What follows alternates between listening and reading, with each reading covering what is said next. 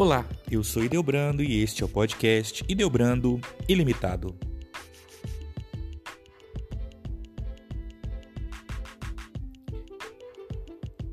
Clive Staples Lewis, ou C.S. Lewis, nasceu em 1898 em Belfast, na Irlanda. Lewis perdeu sua mãe ainda muito novo, o que foi uma espécie de estopim para gerar nele questionamentos que, mais tarde, guiariam sua obra e sua trajetória espiritual e intelectual. C.S. Lewis foi, por grande parte da vida, assumidamente um ateu com tendências freudianas, principalmente após sua participação na Primeira Guerra Mundial. Seu desagrado com a religião fez com que ele tentasse se afastar de tudo que era relacionado a algum deus. Um dos problemas que afastavam Lewis da fé era o conhecido problema do mal.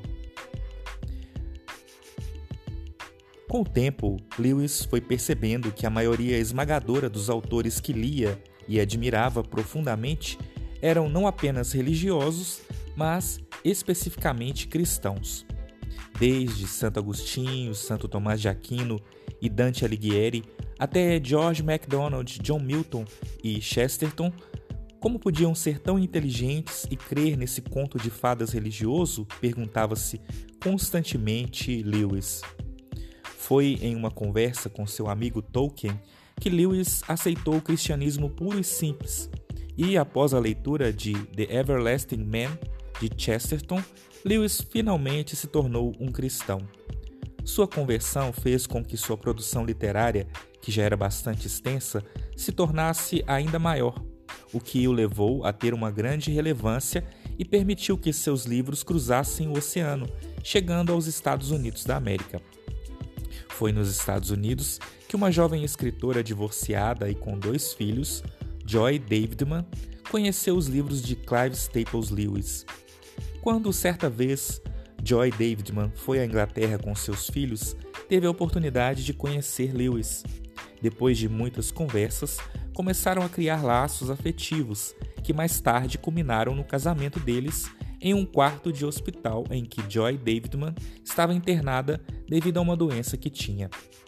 O relacionamento de Clive Staples Lewis e Joy Davidman durou cerca de quatro anos. Nesse meio tempo, C.S. Lewis produziu aquele que viria a ser um de seus livros mais importantes, The Four Loves. Após esse período casados, Joy Davidman sucumbiu à doença e acabou falecendo. A morte de Joy foi um choque para Lewis, que o fez cair em uma terrível depressão. Essa depressão foi responsável pela obra A Grief Observed, sob o pseudônimo de N.W. Clerk. O livro foi elogiado por diversas personalidades, como o filósofo Nicholas Walter Stoff, o poeta Lee T.S. Eliot e as escritoras Dorothy Layers e Madeleine L'Engle, que escreveu o prefácio de A Mente do Criador, de Sayers. Clive Staples Lewis morreu em 22 de novembro de 1963, aos 64 anos, de um ataque do coração. Durante sua vida, além de ser conhecido como um, um grande apologista da fé cristã, foi também um conceituado crítico literário.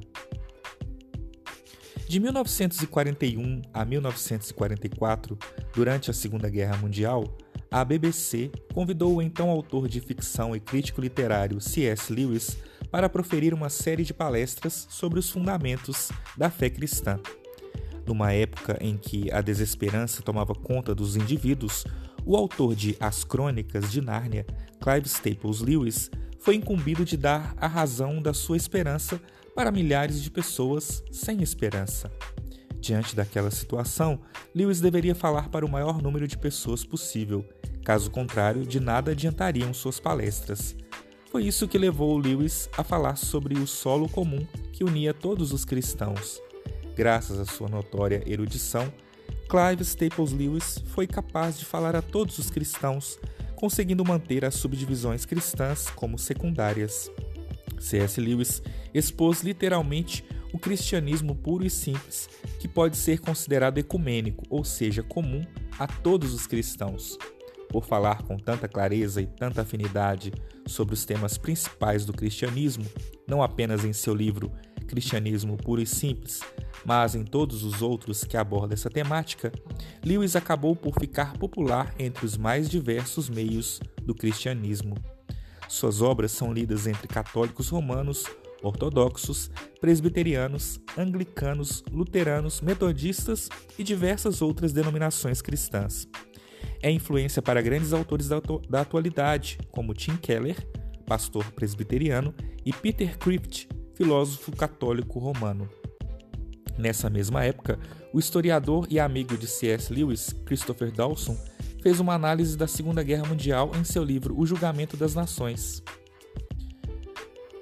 O autor de diversos best-sellers, como Cristianismo Puro e Simples e As Crônicas de Nárnia, começou a ter uma notória relevância após a sua conversão, devido ao crescente número de publicações que começaram a surgir. A conversão de Lewis foi importantíssima para que ele se tornasse esse gigante da literatura que é hoje. Sua amizade com Tolkien, autor de O Senhor dos Anéis, foi de vital importância nesse processo de transição de um ateu convicto para um teísta e daí, finalmente, para tornar-se cristão.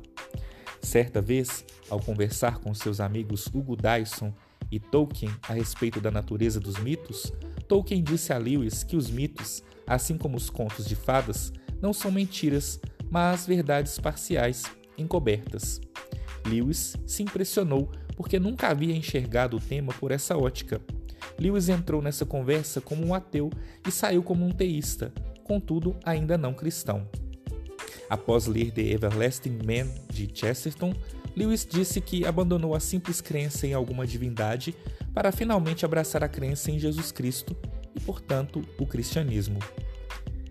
Caso Lewis, o autor de Cristianismo Puro e Simples, não tivesse conhecido Tolkien, autor de obras como O Senhor dos Anéis e O Hobbit, talvez não tivéssemos aquele que foi um dos maiores marcos da literatura fantástica e da teologia cristã do último século. De alguma forma, caso Tolkien não tivesse conhecido Lewis, não teríamos hoje obras como O Hobbit e o próprio Senhor dos Anéis. Foi Lewis que incentivou Tolkien a publicar seus livros, aproveitando sua representatividade no meio acadêmico e até mesmo diante de parte da mídia da época. Lewis escreveu diversas resenhas sobre a obra de Tolkien de maneira bastante entusiasmada.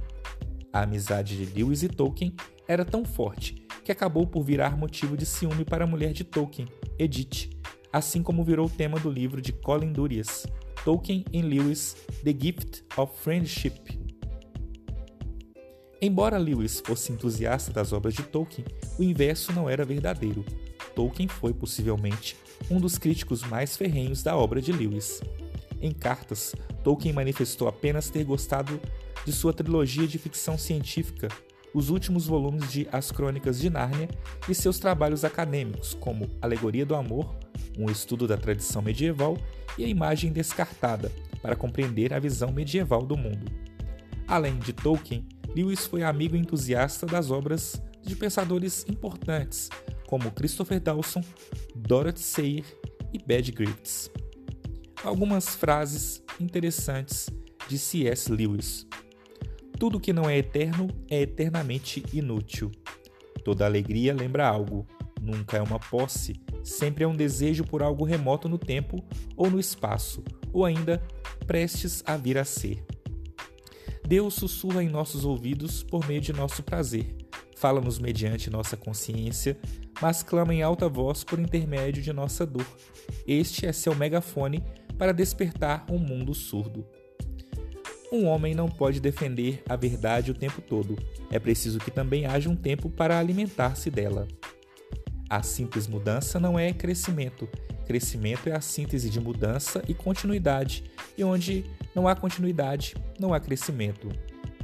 Se, descubro, se descubro em mim des, desejos que nada nessa terra podem satisfazer, a explicação mais razoável é que eu fui feito para outro mundo.